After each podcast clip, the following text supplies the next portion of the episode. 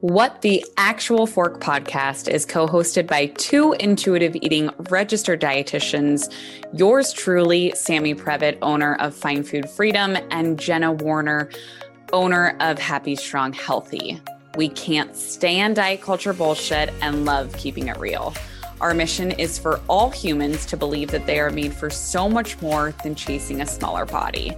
We are also here to share with you that food can be fun and pleasurable again. Although we are medical professionals, we are human too. We are not afraid to share our deepest, darkest secrets and how years of our lives were taken by diet culture. We started this podcast so no human has to feel alone in their journey towards food freedom. So get comfy and join us for a casual convo where you can expect to laugh, cry, learn, and grow.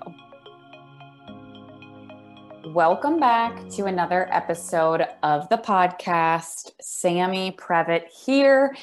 And I'm really excited for this episode. I'm also really nervous, which is strange. Um, I don't get nervous often, but I guess it makes sense because I'm talking about something extremely personal to me. So, some of you, most of you probably saw that we released on social media, whether you're following at Fine Food Freedom, if you're following um, on my podcast, What the Actual Fork Pod Instagram, we released that myself and my husband are expecting, and we will be 12 weeks pregnant tomorrow. So I'm recording this on Tuesday, November 16th. So tomorrow is the 17th, and that will mark 12 weeks. We'll be closing out the first trimester and heading into the second trimester, which is just crazy to say. And I'm super excited to be filming, or excuse me, recording this podcast on my last day of fertility medications. Holy shit, it has been a long year. For those of you who follow on Instagram, I posted yesterday a picture of all of the needles and all of the little vials of medication that have gone into my body this year and they were in like huge one gallon bags and it was really crazy to just see that so for those of you who are on your own fertility journey or seeking infertility treatments um, you know what i'm talking about all the needles and all of the things i had my first injection starting our first round of ivf back in January. January 27th was my first injection. And yesterday, uh, Monday, the 15th of November, was my last injection. And then I finish up my pills and super fun suppositories today. Whew, can't wait. But if you haven't already noticed, if you're new here or this is for some reason the first podcast you're listening to of ours, um, I have been on a fertility journey for quite some time now and just so grateful to be at this point where of course we're not only pregnant but like wrapping up the fertility meds and now you know being discharged to my regular OBGYN so we graduated from our fertility clinic and we are now considered air quotes normal um, patients and we'll be going to the regular OBGYN which I'm like are you sure I'm regular because I have not been regular for a really long time but anyways um, and what is normal, right? Like who's normal anymore?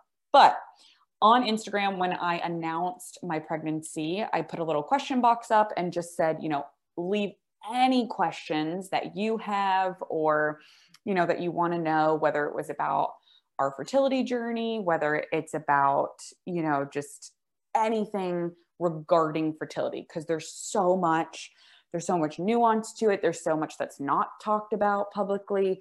So I want you to know that this podcast that I'm about to get into is for informational purposes only. I want to make this extremely clear that I am not a reproductive endocrinologist. I'm not a physician.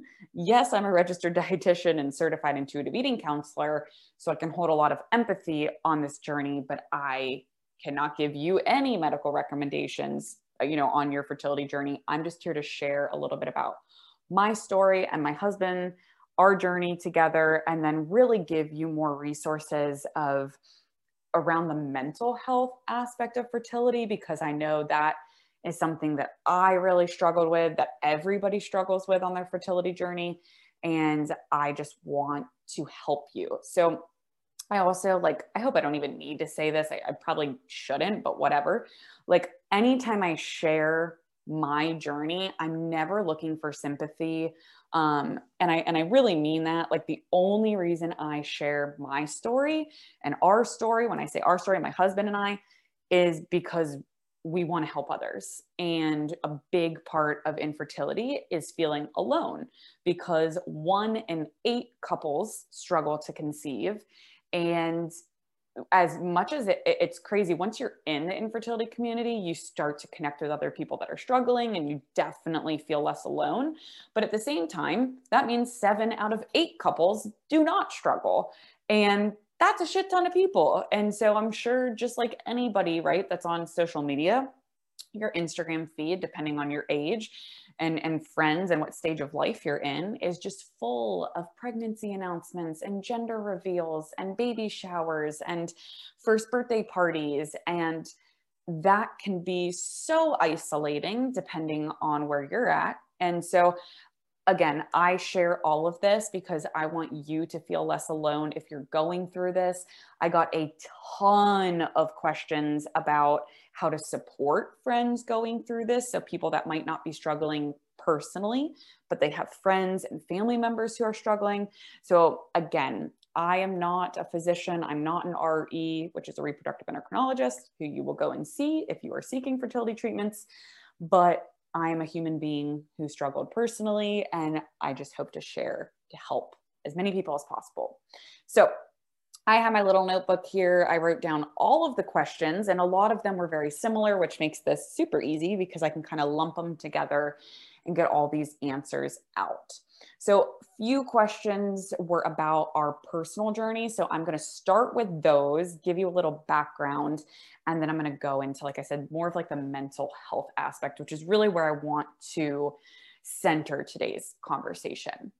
So, somebody asked, How long did you try before seeking treatment? So we were in the camp of trying for one year naturally before seeking fertility treatments. And I think, you know, this is again so different depending on what doctor you go to. I know there's some doctors that are more proactive that if you're going to your OBGYN for your annual and you're, you know, you're saying that you want to conceive, they might recommend some tests like testing to be ahead of the game. But my OBGYN at the time and most what I've seen or heard from others is, you know, it takes about a year normally to get pregnant. So just try. You're young, you're air quotes healthy, it'll be fine. And so we tried for a year. And, you know, every month that goes by, no matter if you get pregnant naturally or not. Obviously, I can't speak to people who've gotten pregnant naturally, but every month that goes by is really hard. It's, you know, in the beginning, you know, my husband and I are very type A. So we're like, we got this. Month one, bam, we're going to get pregnant. And then, you know, one, two, three, four, five, six, seven, eight, nine, 10, 11, 12 months goes by.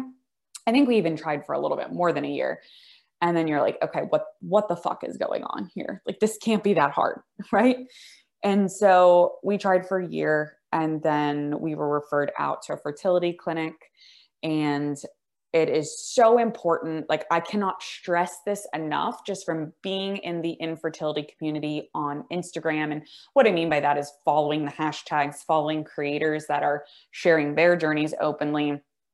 Find a clinic that you trust Find a reproductive endocrinologist that you trust. Don't be afraid to interview clinics. Like if you leave a clinic and you do not feel at home there, you don't feel like you can advocate for yourself, you need to feel safe at your clinic. And this is such a vulnerable journey. It's a long journey. It's an expensive journey. So you need to feel like where you're investing your time and your money and all of your resources that you're safe. And so we went to a clinic here in Jacksonville and we were so fortunate that the first reproductive endocrinologist that we met with was just a freaking angel on earth. Um, I love my RE. Shout out to Kari Von Goeben, who is now actually working at a different clinic um, in Chicago. But we loved her. She was fabulous. We trusted her. And it was just, we felt really, really good and really, really safe. And we knew that she had our best interest in mind. And so when we went through the diagnostic phase, you know, someone asked, How did you know to do IVF? Did you do IUI first? Like, how did you go about this? Infertility is so individualized, right? And so nuanced, just like so many medical diseases and conditions. And this is where you have to trust your reproduct- reproductive endocrinologist, RE. You're going to hear me continuing to say RE, so I'm just going to say that because it's easier. You need to trust them. And when you're going through the diagnostic stage, once you get diagnoses, for them to tell you like what treatment is best for you. We were so fortunate that with our RE, she said, You guys are either going to do IVF or you're going to get pregnant naturally by a miracle. There's really no other option. If you did the IUI, if you tried other things, it's probably not going to work and it's going to be a waste of time, money, resources. And another question we got was what was that like when you knew you were going to do IVF? And I think it's a twofold answer. And I think two emotions can absolutely be present at once. There was a part of us that was grieving, right? That I think, regardless of what treatment you seek, just having to go to a fertility clinic in general, there's a part of you that will grieve because you don't get to have the natural pregnancy. You don't get to surprise family and friends. You don't get to just have sex and get pregnant, right? And so when you're seeking fertility treatments in general, it's important to allow yourself to grieve and be upset and be frustrated and angry and sad or whatever comes up for you. But so there was this part of us that felt that, but then there was also this part of us that just really and especially I think now looking back, maybe not as much in the moment because I was more filled with grief, like in the very beginning. But there's definitely a part of me that felt so grateful that we had such an amazing RE and someone we trusted that said, hey, you know what? For you guys, it's, e- it's either IVF or nothing. And I think that's so, so important to to recognize that I felt fortunate that we didn't have to go through failed IUIs or medicated cycles, or I know people just take like certain meds or try different things. Like, I don't know much about IUI or any of these other things because we went straight to IVF because that's what we are instructed to do based on our diagnoses. So, what was it like? It was hard. There was a lot of grief. There was a lot of coming to terms and radical acceptance, which is something that I preach heavily in intuitive eating world. So there was a lot of that, but then there was also a lot of just feeling grateful that we had a, a medical team we trusted and we knew that we're going straight to something that our doctor feels is going to be right for us. So someone asked about insurance coverage. Oof, we did not have insurance coverage. A lot of people don't have insurance coverage. This is state by state. This is dependent on your employer. Um, so yeah, no insurance coverage on our end. But again, this is this is a part of that grieving process that you and your partner need to come together and, and look at finances, look at you know your resources and say like is this what we want and for some people it, it might be a no and for us we sat down we came together and we knew that we wanted to try having our own biological children before we look at other routes. We were not against other routes of um, finding our way to a child, but for us, biological children was something we wanted to try first. And we are very privileged to have resources to be able to even do this. Um, so please, I just want to like state that I recognize our privilege to be able to say that we're doing IVF without insurance coverage. Um, and unfortunately, that's a huge part of the grieving process too. I know so many people that can't move forward with treatment or have to fundraise or have to do more saving before they get to that point, which is then delaying their treatment. And that is so hard. And it, and it sucks that this even has to be a part of the conversation because when we look at healthcare, right, we were told by a medical facility that this treatment is medically necessary to treat our diagnoses. But then we go to insurance and they go, oh, but we don't cover it. And it's like, what? Like, okay, this is a medical diagnosis, right? We didn't choose this. You're telling us we need this treatment, but then it's not covered. And then on top of that, not only is the treatment not covered, the medications aren't covered. And the medications are, whew, that's a whole nother expense. So every state is different. Um, every employer is different. So those are things to look at. And definitely as, you know, I think people are talking about infertility more. For those of you who are looking into getting a job or switching jobs, like ask about that. Whether you know you're going to struggle with infertility or not, ask not only about like maternity leave and like those things, but like what what do you do to help with fertility treatments? Like what's covered? And those are great questions to ask to start to advocate for yourself.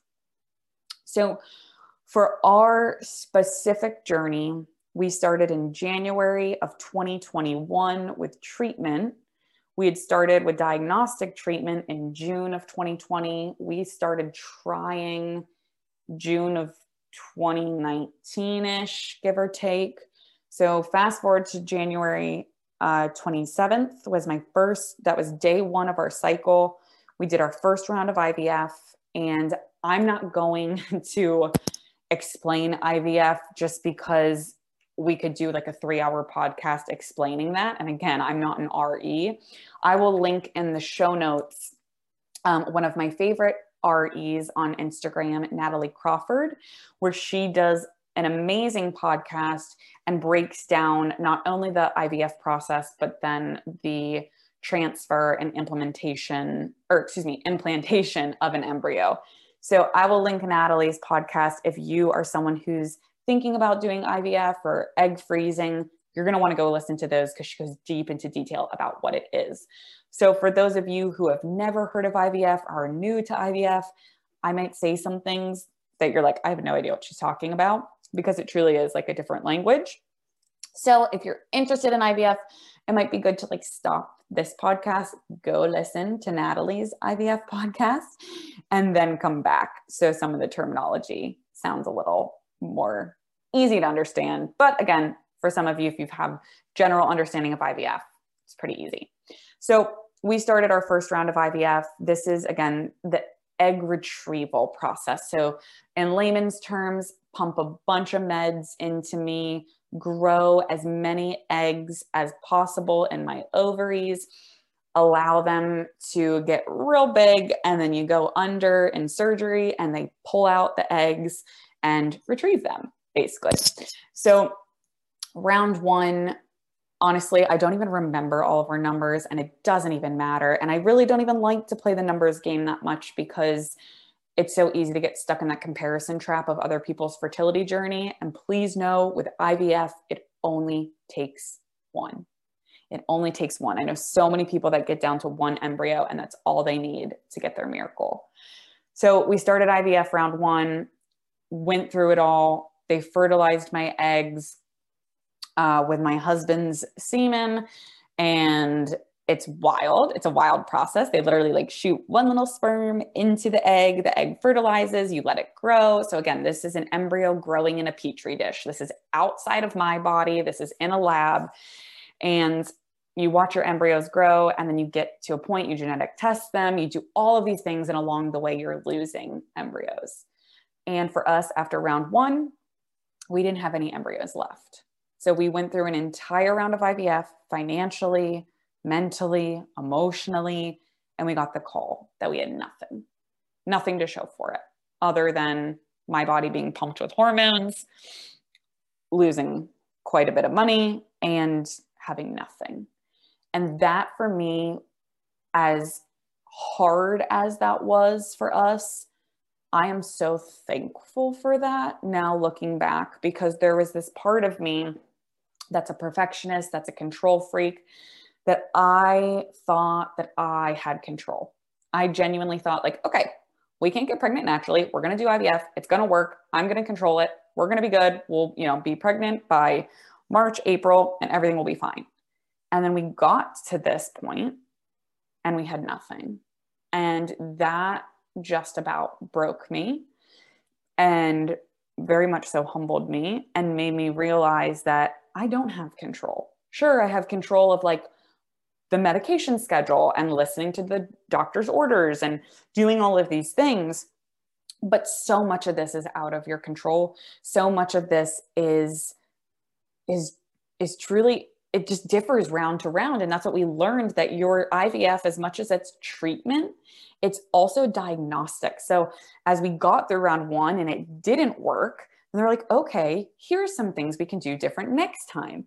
And you're sitting there like next time? What? Like I thought we'd be one and done.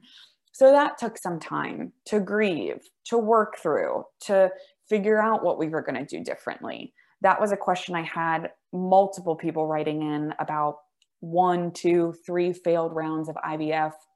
Now, again, please know that I'm not a doctor. Everybody's, you know, story and journey is so different, but I do have some major differences between round one for us and our second and third round.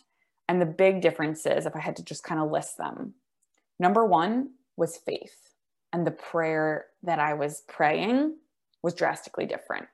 So in round one, it was all about, it was self centered. It was, I want to get pregnant. I'm praying for a baby. Pray to get me pregnant. Like I was praying for a circumstantial outcome. Once we went through that grieving process of losing our embryos and round one not working, the prayer changed drastically. And I'm going to talk about in a little bit my support group um, that has everything to do with this piece of it. But my prayer changed from praying for a baby and praying to get pregnant from to praying to trusting God's plan and timing, whatever that looked like. So if that was going to be 5 years from now, if that was going to be 6 months from now, whatever it was, the prayer changed to say I have no control. This is up to you. And whether you're religious or not listening to this, whatever you believe, that is totally up to you. I'm not trying to push on anyone. But for me, that was the biggest change leaning into my faith, trusting God, trusting his plan. And that helped my mental health drastically. So I'm going to, I'm just going to leave it there for now. And then I'm going to get into mental health here in a minute. But that was number one was faith. And then medically, we did some things different. So, medically, we adjusted the meds a little bit. We added human growth hormone um, injections, which can help with egg quality. And then we, I also added tons of acupuncture.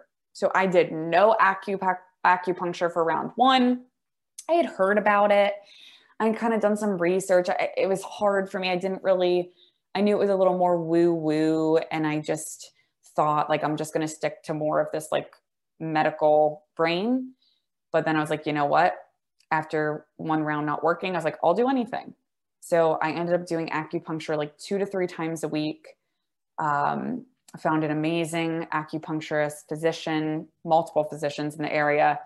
And again, I just want to acknowledge I know this comes from so much privilege to be able to even just say, like, add this in, add this in. Like, the drugs are expensive, the acupuncture is expensive, everything is wildly expensive.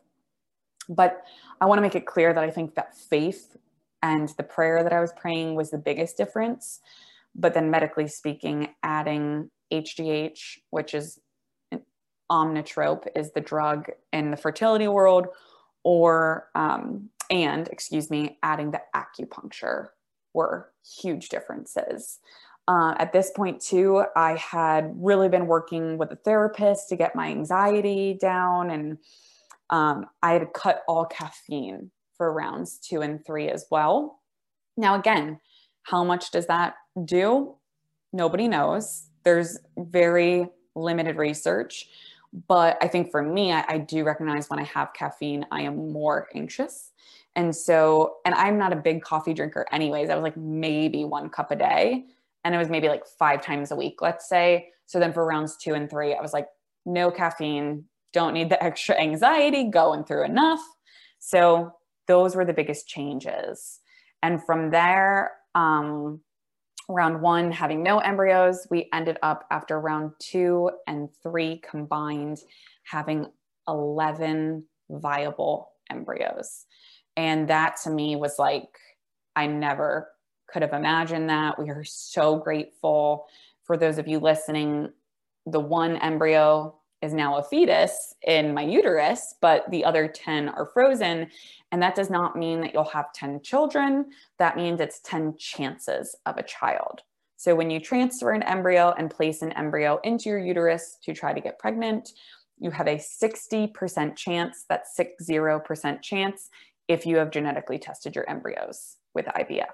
So, and that just comparatively, if you are naturally trying to get pregnant and you and your partner have no fertility issues and you're having sex and trying to conceive during your fertile window, you have a 25% chance of getting pregnant. So with IVF, that is the highest percent chance that you can get is that 60% chance. But I'm like, you know what? 40% not working is also really high, but we got to stay positive here. So we were very, very blessed that our first transfer stuck. And that transfer day is the coolest, most special thing ever.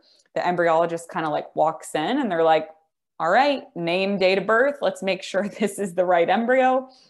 Your RE just, you watch it on an ultrasound, pops the little embryo into your uterus. You watch it and they're like, okay, you're good. And you're like, what? That's it? and so it's it's magical. It's beautiful. It's wild. Um, science is amazing. And then from there on out you wait 10 days and then you find out if you're pregnant. And that was a question we got. How amazing did it feel to get the see the positive pregnancy test? For two and a half years i've taken so many pregnancy tests all being negative um, which is pretty traumatic and pretty exhausting.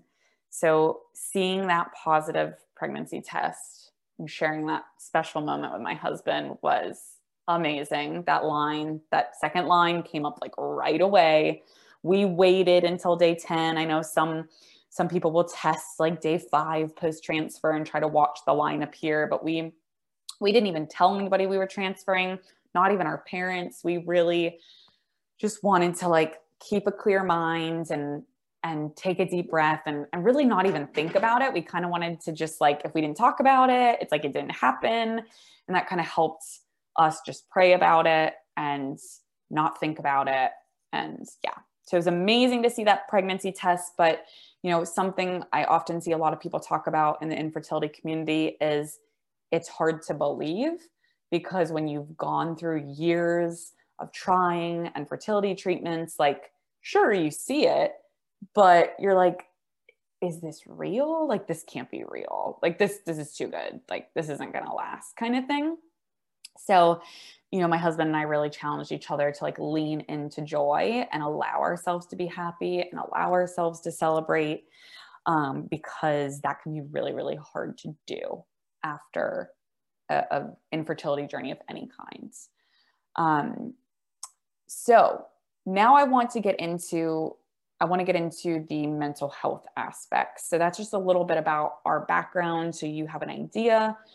And again, I just am holding space for anyone any point in their journey. If you're trying to conceive, if you're going through fertility treatments, if you've experienced miscarriage or pregnancy loss, I mean, it's it is all so hard and often so not talked about and I just want you to know I'm holding space for you no matter where you're at in your journey.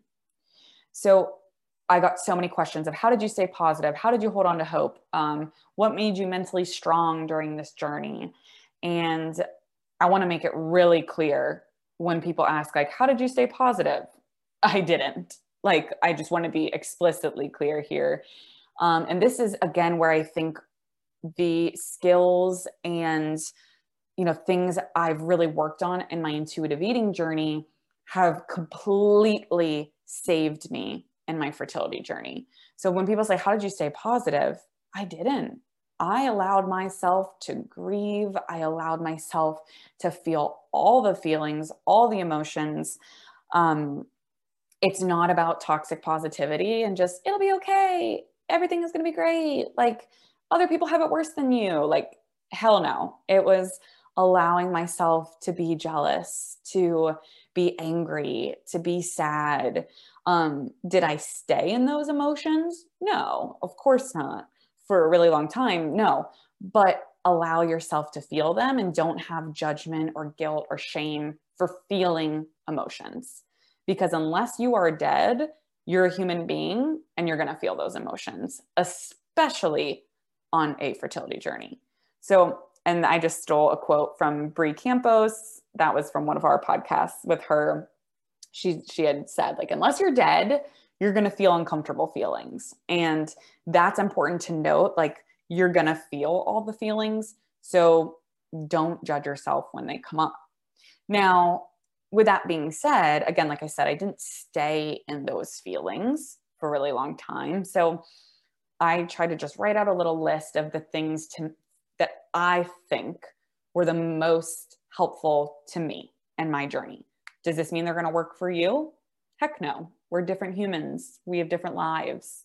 Um, different personalities different characteristics different you know support systems. But these are the things that if anybody asks me what got you through your fertility journey this is my answer. So some of this i already talked about but first point hands down number one has been my faith and it wasn't there in the beginning and that's why again i think i have such a clear line of vision of that is when I was not turning to God, when I was relying on controlling it myself, I was anxious. I couldn't do anything else. It was all I thought about, it was all I talked about. I was so worried. I lived my life from shot to shot. I couldn't do anything else. And then when I changed that mindset, when I leaned into God, I was able to have a life outside of infertility, I was able to say, hey, worrying is just literally praying for what you don't want to happen. So why are you doing that? And again, you're human, you're going to worry. Like that's normal. But I realized how much that worrying wasn't going to help anything and that he already has written the ending to this story. So why try to control it? So that by far is number one. Number two, which I've already mentioned, is finding a clinic you feel comfortable at. If you are not comfortable or don't feel safe at your clinic, this, I can't even imagine the journey. And I've seen people post about like horror stories of clinics and whatnot. And it's really, really important that you have a doctor and a clinic that you feel comfortable at. And that it just it, it's a no-brainer for me. And i and i feel so fortunate. See we didn't have a bad experience at a clinic thankfully. So i don't really have as many tips on that of tra- changing clinics but i know there's tons of just ivf influencers and people out there talking about their journeys that do talk about that.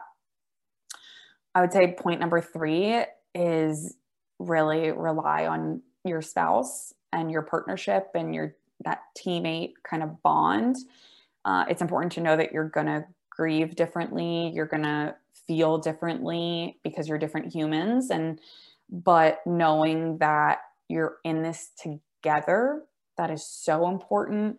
Although fertility, infertility, and these struggles, I would never, ever, ever wish on my worst enemy. Um, it does amazing things for a marriage because it forces you to come together and work together. So, really just being able to talk to your partner, you know, figure out what kind of support they need, what kind of support you need outside of your marriage because you can't solely lean on your partner. That that's really heavy. But that's something I think just again no-brainer comes up for me. Other things that were really important that I've mentioned briefly, therapy. Therapy, therapy, therapy. If you don't already go to therapy whether you're struggling with infertility or not, highly recommend it. But going to a therapist who will listen to you, who will help you develop coping mechanisms that are safe for you, therapy, huge, huge, huge, huge. Another one that I've mentioned earlier was a support group. Um, the support group that I went to was Moms in the Making, which is a Christian led support group. I believe it was like $15 for six months, and they're bi weekly virtual meetings.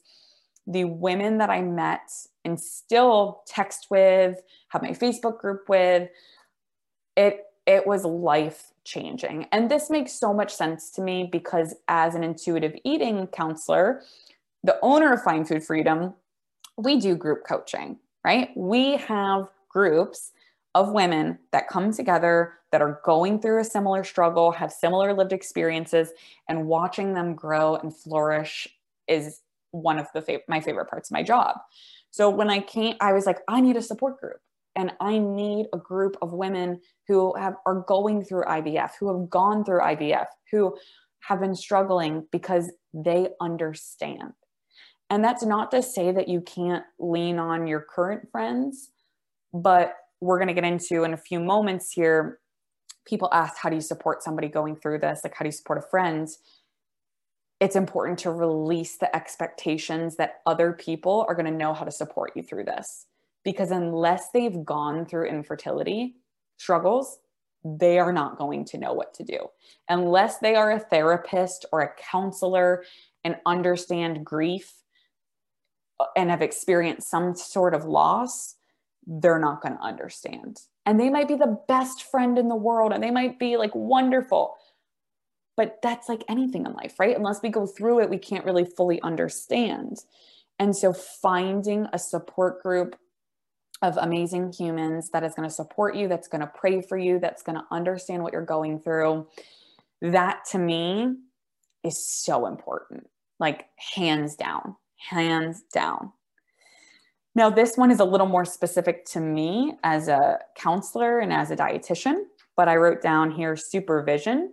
So, my job, you know, whether it's group coaching, whether it's one on one coaching at Find Food Freedom, a big part of my job is helping support other human beings that are going through really hard things. That's like a very broad way of saying what we do.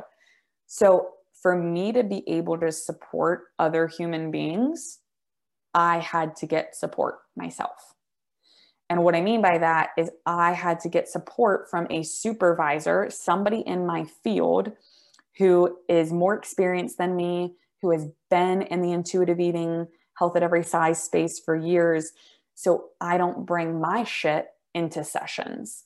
And therapists are required to do this. They're required to seek supervision from a therapist in order to help support other humans. It's actually crazy that dietitians are not required to do this, especially if you're helping other humans. So, that was one thing that was really big for me is in addition to therapy, in addition to my support group, getting supervision so I could deal with my shit in therapy, support group, supervision. So when I was showing up to client meetings, when I was showing up to group coaching, I, I was okay. And okay in the sense of I was there, I was present, I could provide the best possible care for my clients. Because as a human helping other humans, you have to help yourself if you want to help others. And it took time for me to realize that. I almost burnt out. I tried to do the same workload going through infertility as I did before we were diagnosed, before we were going through it. And I had to get help because if I didn't, I was going to break. I was going to burn out and I wasn't going to be able to to support people. And again, I want to just acknowledge like the privilege here that I'm talking about getting supervision, getting therapy, you know, all of these things. But without those, I don't think I would have been able to keep up doing what I was doing. And then lastly, this one's kind of tied to therapy. So it's like therapy part B, but boundaries, being able to say no to people, letting your friends and family know, like, hey, I'm not okay I'm not. And that's okay. You don't need to do anything. But I just want to let you know like, I'm taking on less or I can't maybe support you in the ways that I did previously and I want to so badly, but I just can't do that right now. And having those tough conversations. And the friends that love you are going to support that. They're going to totally acknowledge it. And that's going to help you. Because if someone doesn't know you're struggling, they're not going to know to set up to respect a boundary that you never set with them, right? And they're going to keep piling things on your plate or they want to meet up or they want to do this. And you might just feel like, you know what, getting out of bed is an accomplishment for me, which there were months on end, months on end, that getting out of bed was like a huge accomplishment. And the and, and again our we were going through the thick of infertility during covid-19 and quarantine. So being trapped inside being isolated going through all of this like just getting out of bed was like huge. So saying no to people it's okay to take on less. So now this goes through to the next question and kind of wrapping things here people asked a lot of questions you know how can i be more sensitive to my friends that are going through this that have gone through miscarriage? Now i want to make it clear i've i am knocking on a lot of wood over here that i have not experienced that and miscarriage but i obviously have gone through infertility which is a grieving process in and of itself. But it's important to know that i'm going to go back to the line i said earlier it takes both parties here. The people that are experiencing infertility, and it took me a while to understand this, it's important to release those expectations of others understanding what you're going through, especially if you don't tell them. So, if you don't tell someone you're going through it, if you don't set a boundary with someone, they might ask you, When are you guys having kids? Oh my gosh, are you pregnant? Like, and again, those questions should never be asked. Like that's a whole nother podcast episode. But if they don't know, they're not intentionally trying to hurt you. But it's important to release those expectations of others because once you do that, you realize, hey, they don't know how to support me unless I tell them. And that's where setting boundaries is really important. But for those of you who are asking, how can I support friends going through it? My biggest piece of advice is instead of always asking or leading with, How are you doing? They're probably not doing well. Like, and again, totally depends on what point in their journey at, what's going on with them, you know, where they're at in treatment. But instead of asking, How are you doing? ask, How can I support you? And maybe even being really, really forward with them of saying, I know that you're going through a tough time and I can't imagine what it feels like. I want you to know that you can come to me and you can vent and you can cry and you can talk about anything you want with me. But I don't, I'm going to stop asking you how you're doing. I'm going to stop asking about it and just know that you can come to me whenever because that can be really draining if somebody's open about their story and they're getting 27 text messages, how are you doing? What's going on? What's the next treatment? It's again, people mean well. And that's where it's releasing the expectation, if you're going through infertility, of these other people. But the people that are supporting you, just stick with how can I best support you during this time? Instead of saying it's going to be okay or it's going to work out, that must be so hard for you, what you're going through right now. Just validate how they're feeling. That's all you need to do. Maybe a simple act of kindness. Send them flowers, send them their favorite cupcakes or donuts or whatever. Just let them know that you're thinking of them. And that's like above and beyond. You don't need to do that, but just being there instead of how are you doing, say, how can I support you? And the friends that did that for me were, they have no idea how appreciative I am of them. And to go on that tangent, just those of you who are listening, I got hundreds and hundreds of DMs of people saying, which is just still like mind blowing to me, saying like I I know I don't even know you or I haven't met you, but I've been praying for you and I'm so happy my prayer has been answered. Like pray for your friends, pray for people that are struggling. Um, literally just had a dentist appointment before this episode and my hygienist told me she's been struggling and going through it. And she was like i felt like we were meant to talk today. And i'm like i'm going to pray for you. Like i want you to know i'm praying for you. And any of you who have dm'd me again hundreds of messages once i shared my story of people going through it i'm praying for you. Like i read those messages and i say prayers out loud every day for people who are struggling. Just being a kind human validating those going through it can just be so so important. So I want to wrap this episode with just a huge thank you, huge freaking thank you to every single person that has sent a congratulatory message, that has sent a prayer, that has commented, that has reached out. If you're listening to this, you know, please send this episode to anyone that you know that is struggling, that is going through it. Um, maybe you know other friends and you you as a unit are trying to support a friend going through it. That would mean the world to me. And I just I just again I want to say thank you so so much for all of your support. It is completely overwhelming the amount of love we have felt my husband and I.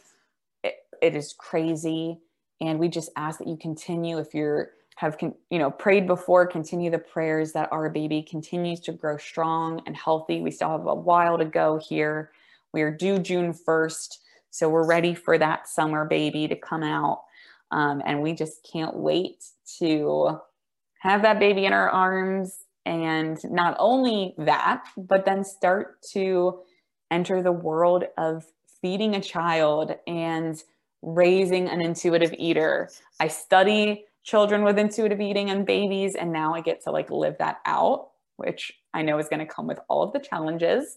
Um, I don't expect it to be an easy ride, but I'm just excited to be able to have this experience. So I just want to say thank you again from the bottom of my heart for being here, for supporting myself and my husband on our journey. And I am thinking of you if you're going through this. Send us a DM and I just love you guys so much. Guys, thank you so much for listening to another episode of What the Actual Fork Pod. We know there are a lot of pods out there, and we are so grateful that you are here listening with us. If you enjoyed this episode, please be sure to subscribe, like, share with all your friends and faves, and follow along with us on social at what the Actual Fork Pod. We promise to continue to bring you the hottest topics, greatest guests, and the most fun you can possibly have while fighting diet culture bullshit. We love you, we appreciate you, and we will see you next week for a lot more fun.